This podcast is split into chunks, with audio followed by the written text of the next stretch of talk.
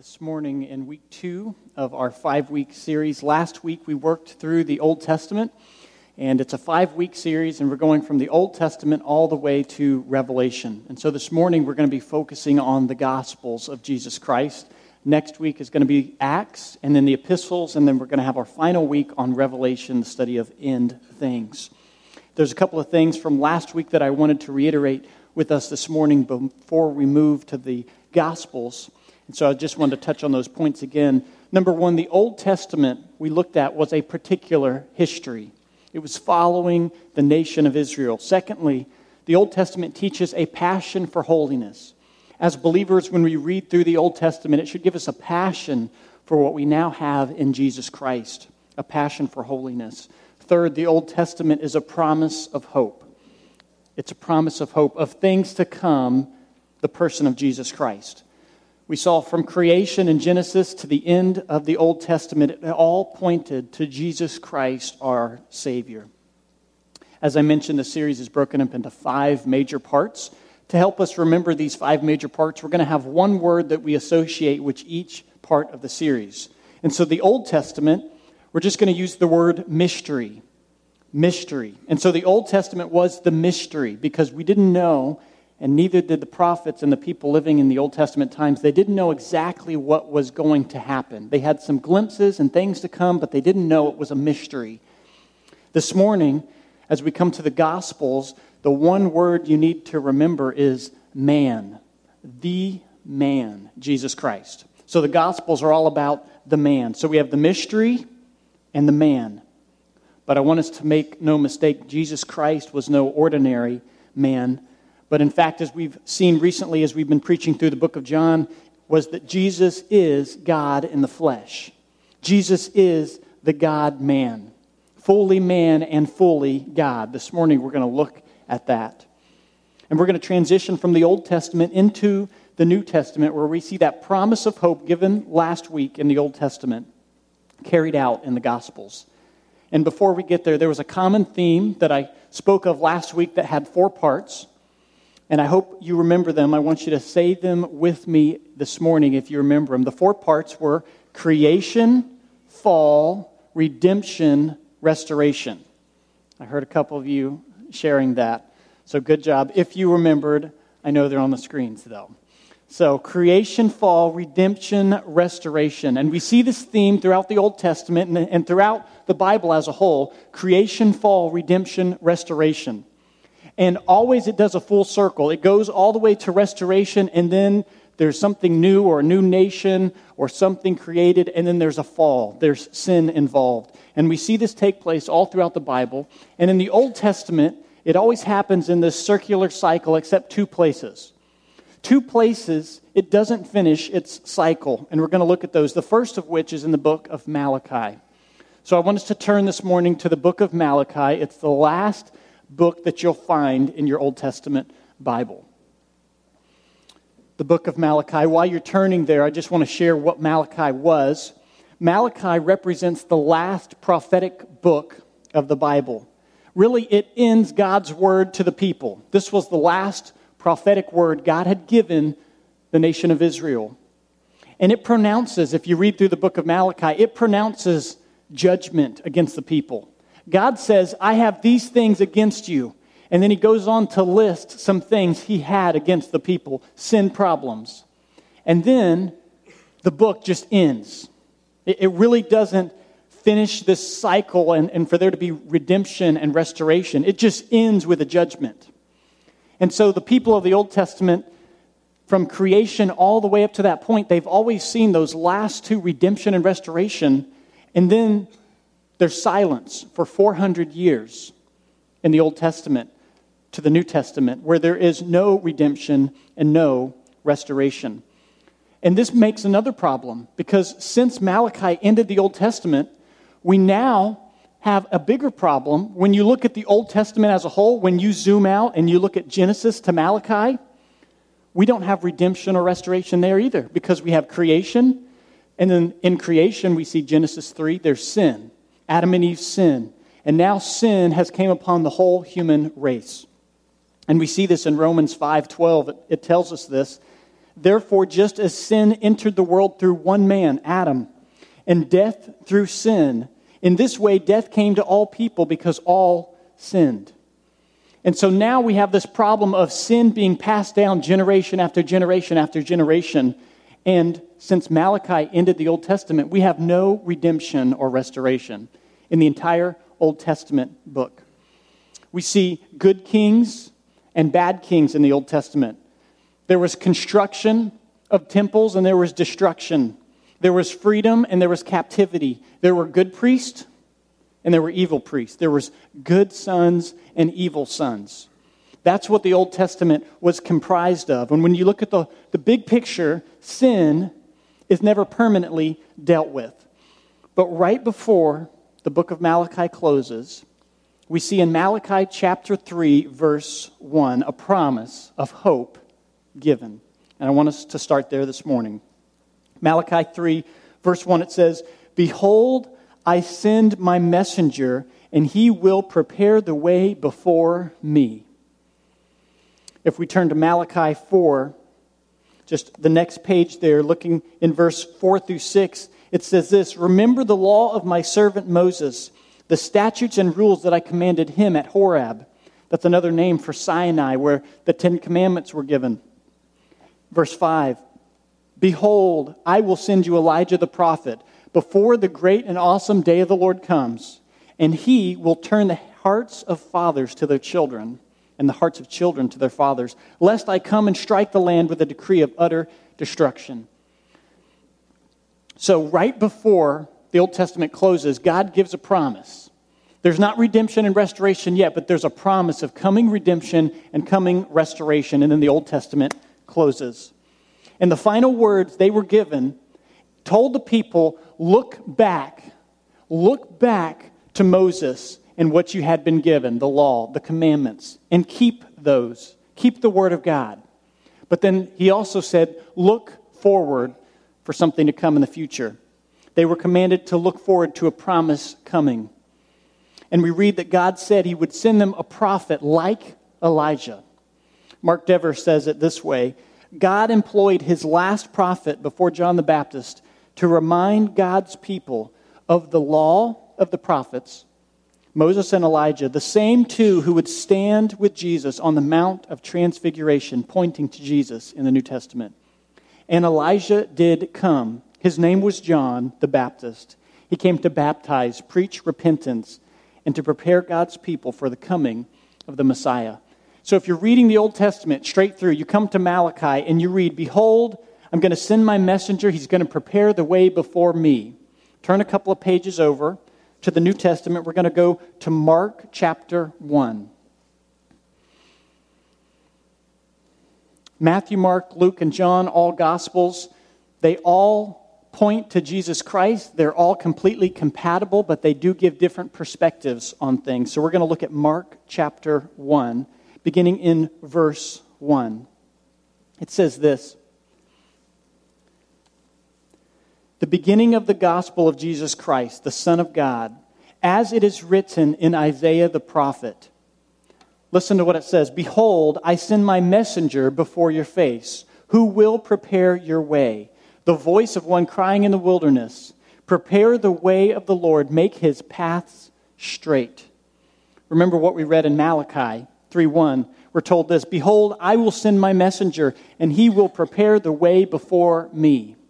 Same thing that we read here right before Jesus Christ comes on scene. Look in Mark chapter 1 verse 4. It says, "Then John appeared, baptizing in the wilderness and proclaiming a baptism of repentance for the forgiveness of sins." And all the country of Judea and Jerusalem were going out to him and were being baptized by him in the river Jordan, confessing their sins. Now, John was clothed with camel's hair and wore a leather belt around his waist and ate locusts and wild honey. And he preached, saying, After me comes who is mightier than I, whose strap, whose sandal I am not unworthy to stoop down and untie. He goes on and says, I baptize you with water, but he will baptize you with the Holy Spirit. So we see the very things that were commanded and were prophesied in the Old Testament, a couple of pages into the New Testament, we see it happening. And John the Baptist appears. The forerunner, the last prophet before Jesus Christ. And he announced, The one who's coming after me is greater than I. The one who comes after me is the one who's going to take away the sins of the world, and he's preparing the way for Jesus Christ. This morning, we're going to fixate and focus on the person of Jesus Christ. And really, we're going to see how Jesus fulfills everything that was lacking in the Old Testament. What we looked at last week, all the major areas that were failures in the Old Testament that the people failed in, Jesus Christ in the New Testament fulfills every single one of those roles. Specifically, we're going to look at three roles or three offices that Jesus Christ fulfills. And those three offices are the office of a prophet, the office of a priest, and the office of king. Now, the office of prophet, priest, and king were dominant positions in the Old Testament. Most major Old Testament characters fulfilled one of these offices. So Moses, Aaron, David, Samuel, Saul, Isaiah, Jeremiah, Solomon, they all fill, fulfilled one of these offices. And these offices provided structure to the nation, accountability, leadership, wisdom, guidance, and direction from God and from the people to God. But we know from reading the Old Testament that the prophets were lacking, right? They were men who were supposed to represent what God was going to say, but they were sinful men, so they were lacking. The priest, if you've read the Old Testament, the priests fell into sin all the time. They allowed sin to continue in front of them, and they themselves sinned. So they weren't good priests. The kings, many of them set up idols and worshiped other gods. They disobeyed God and they oppressed the people. All three of these offices in the Old Testament were failures. To begin this morning, we're going to look at Jesus Christ specifically as prophet. Jesus Christ as prophet. To begin, I want us to see what a prophet actually was in the Old Testament. Louis Berkhof provides a definition here for us. He says this It was the duty of the prophets to reveal the will of God to the people, to interpret the law in its moral and spiritual aspects, to protect against formalism and sin, calling the people back to the path of duty, and to direct attention to the glorious promise of God in the future. Here's a quick picture for us of what a prophet was to do. You have God and God reveals information to the prophet. And the prophet was to go out and share that information with the people. So the prophet was literally God's spokesman to the people. That's what the arrow there is for. So we've heard and we've listened to a prophet. That's what they would have had to do to listen to God.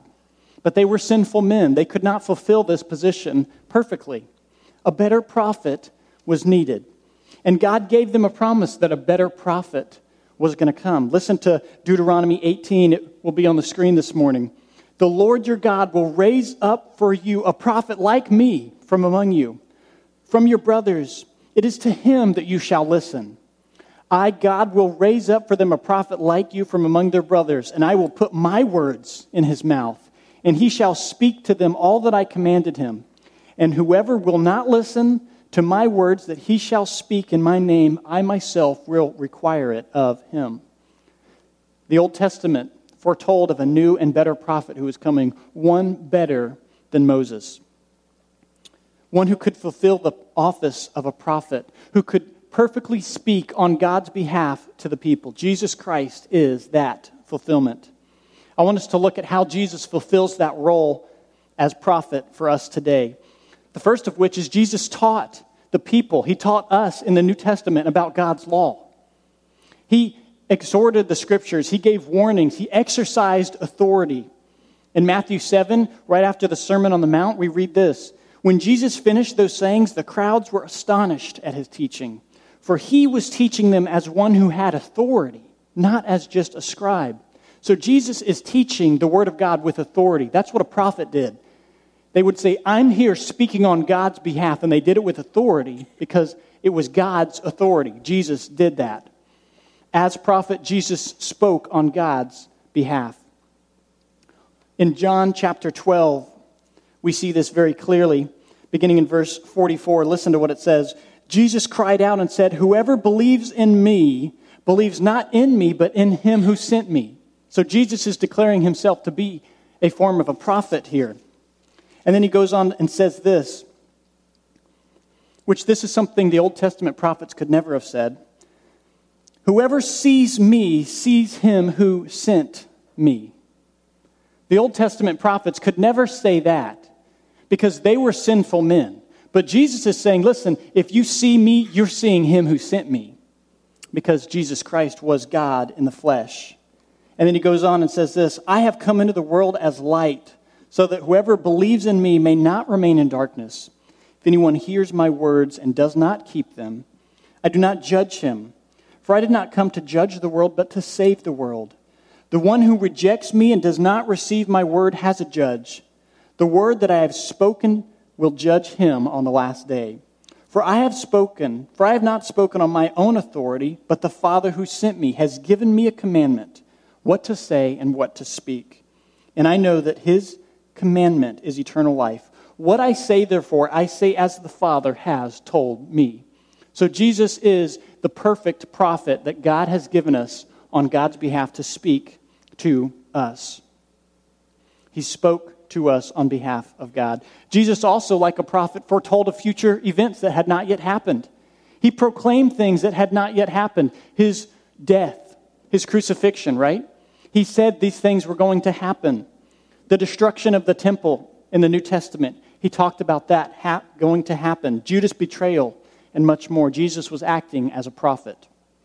Here's the takeaway for us this morning with Jesus being our perfect prophet. If Jesus Christ is our perfect prophet, we need to see him that way, and we need to understand that we do not lack one thing from God. See, the Old Testament prophets, they would go and they would listen and they'd get new information. New information from this prophet or new things going to happen. And there's spiritual movements all out there today that talk about prophecy and a word from the Lord. And I have this to give you, and I have this new commandment.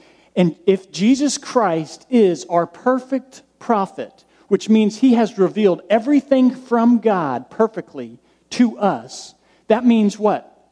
There's nothing new. There's nothing new that we can get from anyone. That's the ministry that we need to see Jesus Christ as prophet in. We're not missing any revelation from God through his word. This is why we believe there's no such thing as modern day prophets, because there's no need for them.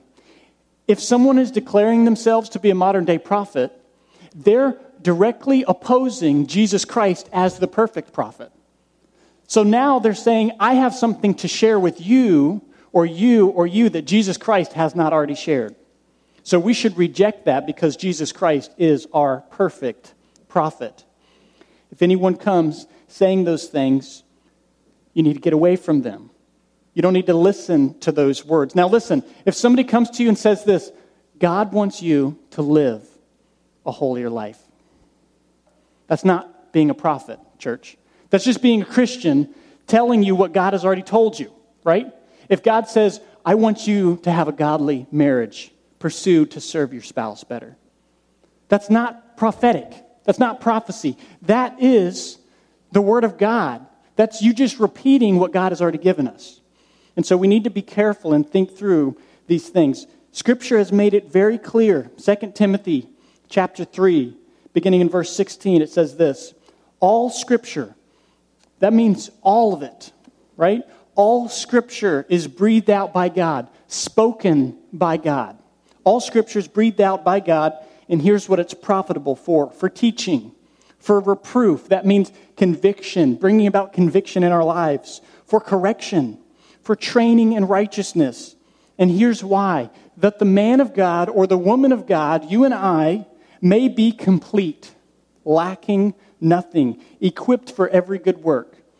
Which means if Jesus Christ is our perfect prophet, which he is, we have access to everything we need in his word.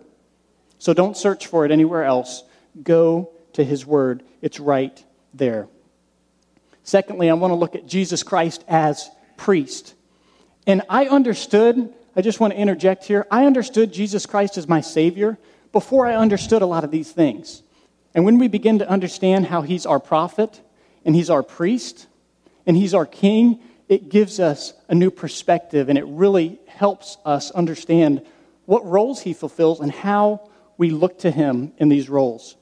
So, secondly, Jesus Christ as priest. Here's another definition of what the priest was compared to the prophet. The Bible makes a broad but important distinction between a prophet and a priest.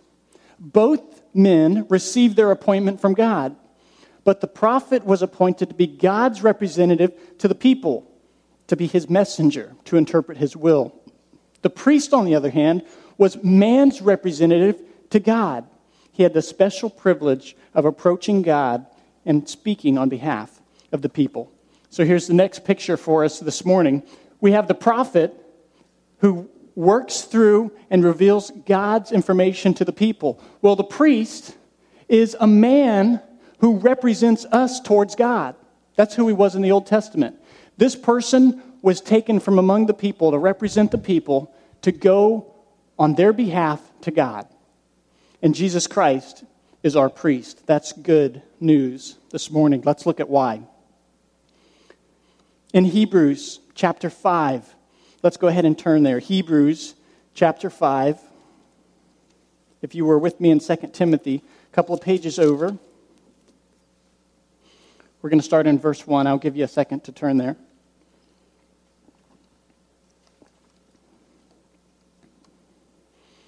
We're going to look at a lot of Hebrew scriptures, so you might as well turn there. Hebrews 5.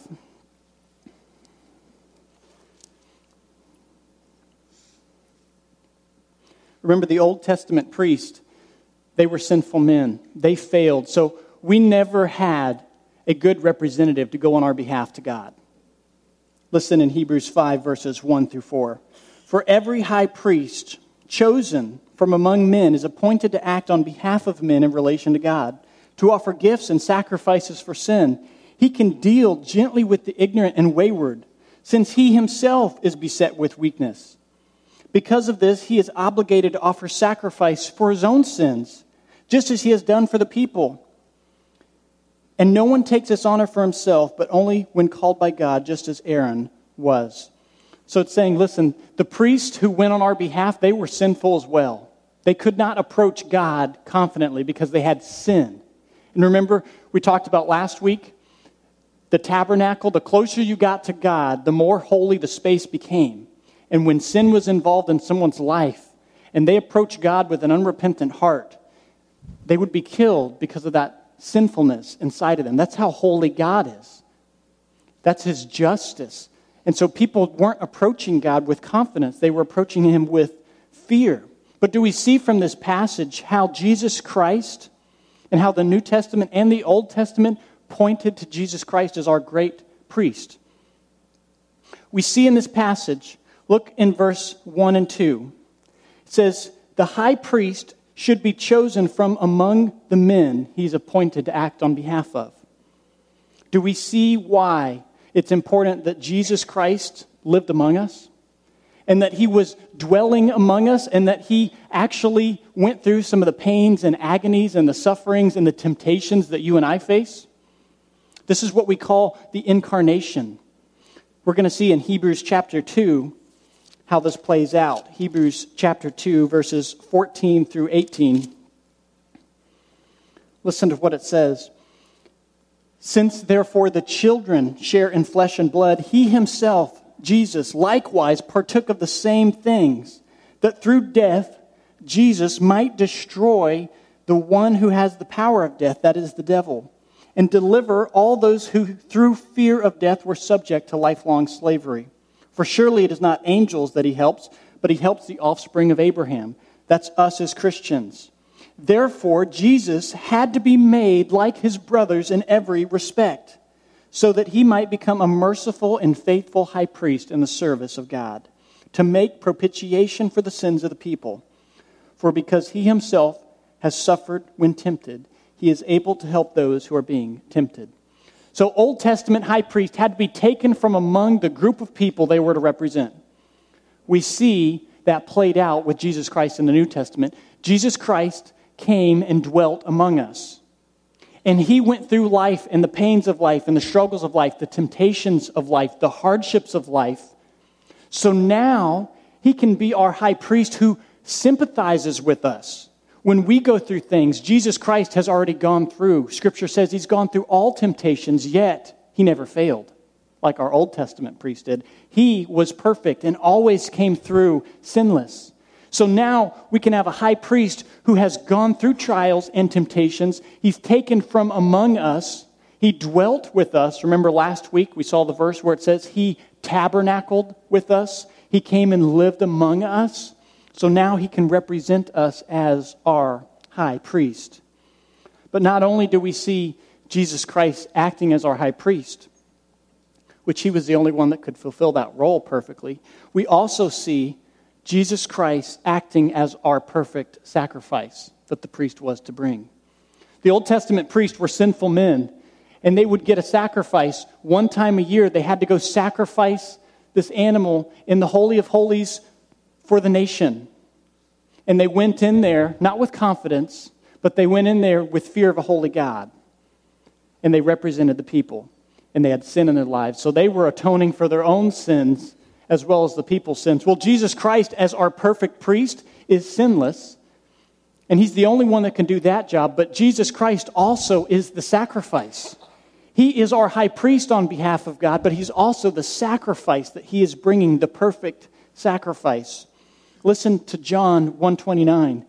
The next day, he, John the Baptist, saw Jesus coming towards him and said, Behold the Lamb of God, the sacrifice the Lamb of God, Jesus Christ, was our sacrifice who takes away the sin of the world. So here's what this means for us today when we see Jesus Christ as our high priest.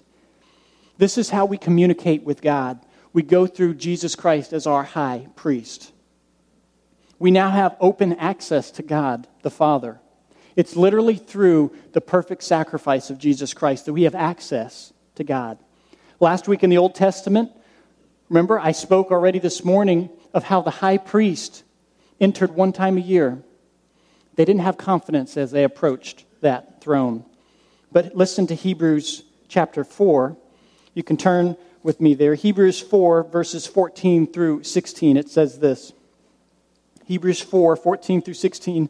Since we have a great high priest who has passed through the heavens, Jesus, the Son of God, let us hold fast our confession. Verse 15 For we do not have a high priest who is unable to sympathize with us in our weakness, but one who in every respect has been tempted as we are, yet without sin. Let us then, with confidence, draw near to the throne of grace that we may receive mercy and find grace to help in time of need. I want to share with us the implications of this. Last week in, in my Connect group, we talked a little bit about God's anger and God's wrath that we see in the Old Testament, but also His mercy and love. With Jesus Christ as our high priest, that He's the perfect high priest that goes on our behalf to God, and He's the perfect sacrifice. This means that as believers, church, if you're a believer in Jesus Christ, we never, we never receive God's wrath in our life anymore. We never receive his anger.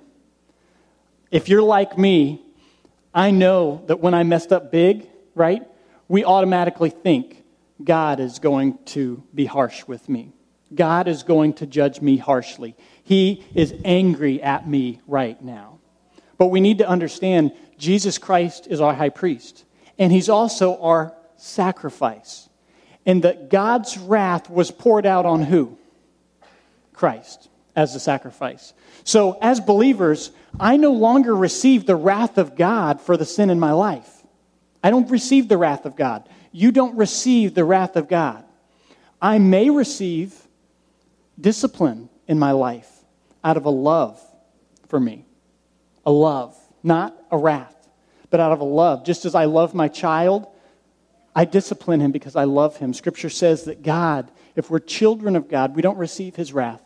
Jesus Christ took that upon himself as our high priest.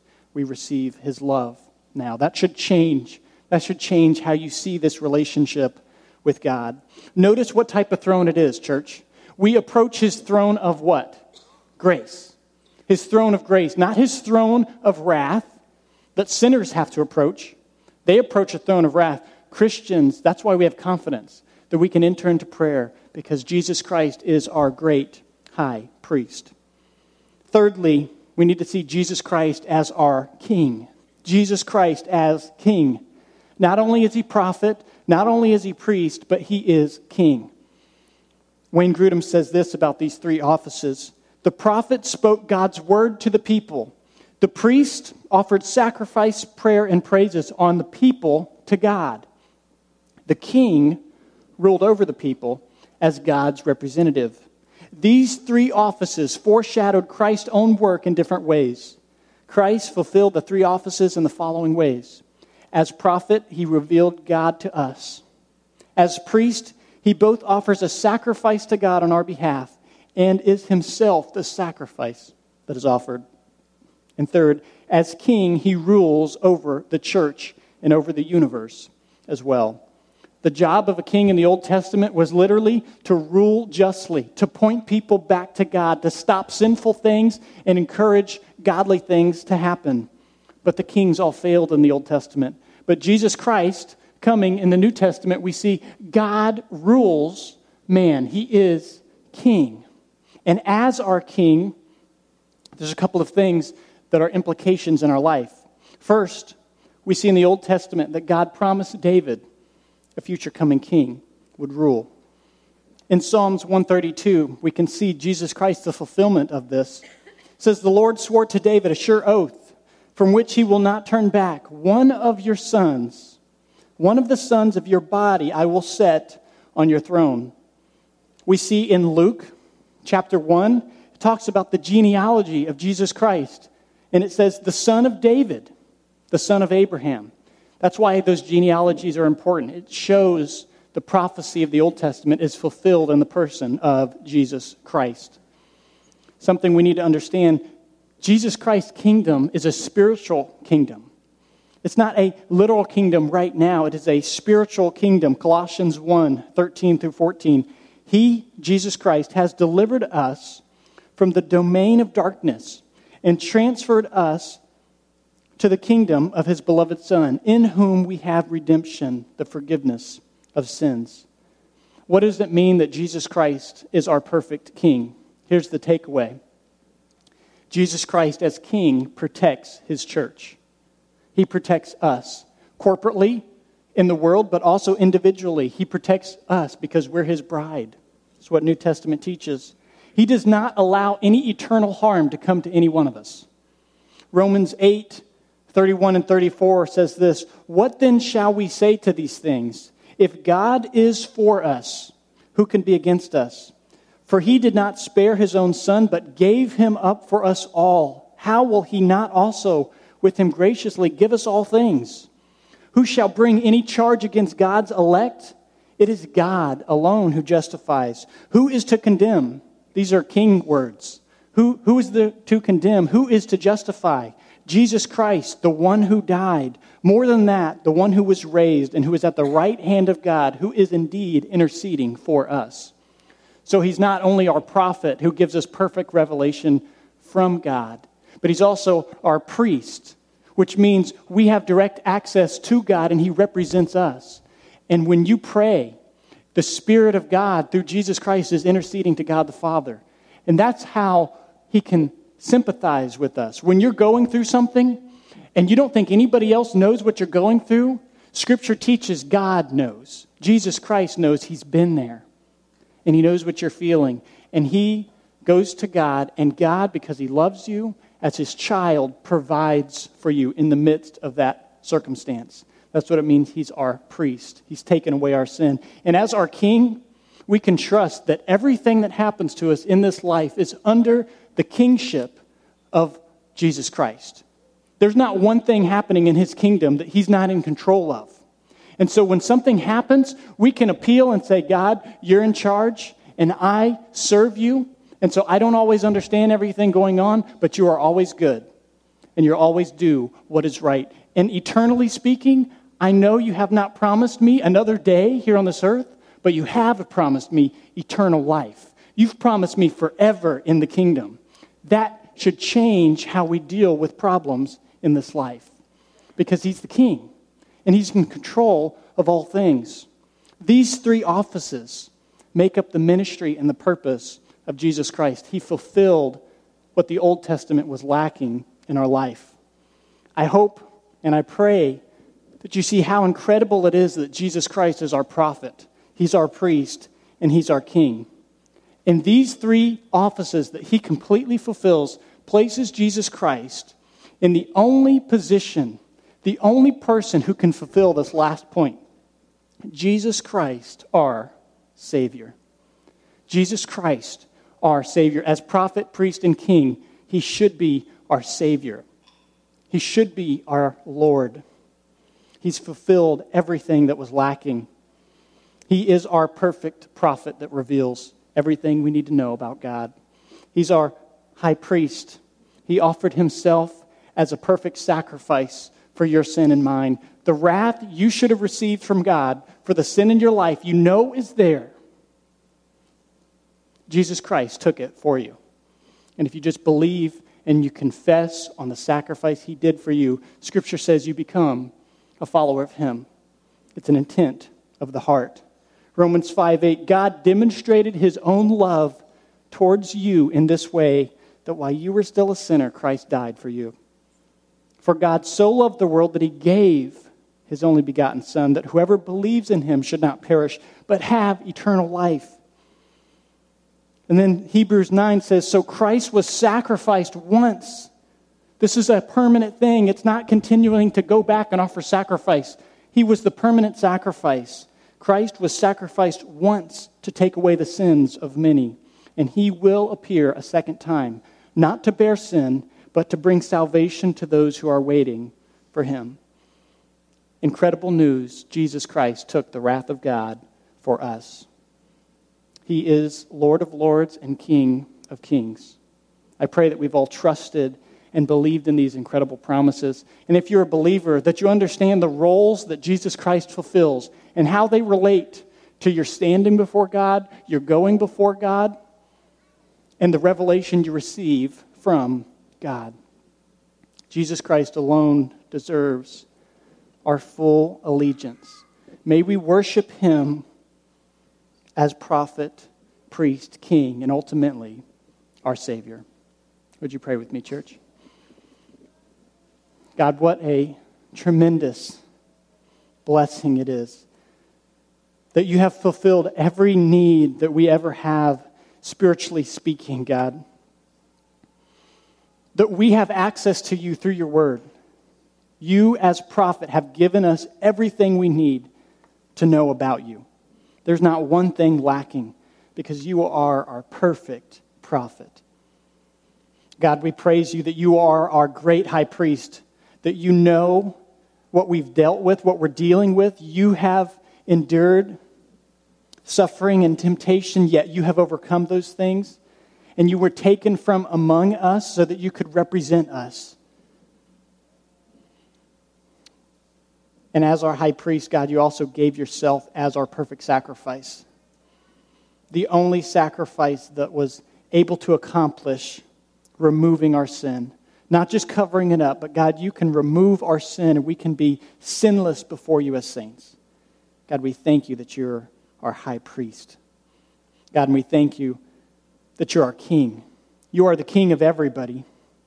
Scripture says one day every knee will bow and every tongue confess. You are everybody's king, just some don't know it.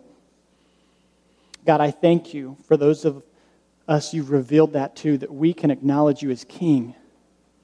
And that as king, you are in control of all things that happen to us. And ultimately, you've given us the promise that we have eternity with you, that you always do what's right. You're loving, you're just, you are the perfect king that we could ever ask for. God, with these things combined, we thank you that you're our perfect Savior. We could not ask anything more of you than what you've made available to us in your Son, Jesus Christ. God, I pray that you may speak to hearts this morning. May you radically change our perspective of life and our marriages in our friendships in our time, in our jobs, our family. God, radically change all these things to bring you glory. God, we give you praise for everything you've done for us. It's in Jesus' name we pray. Amen.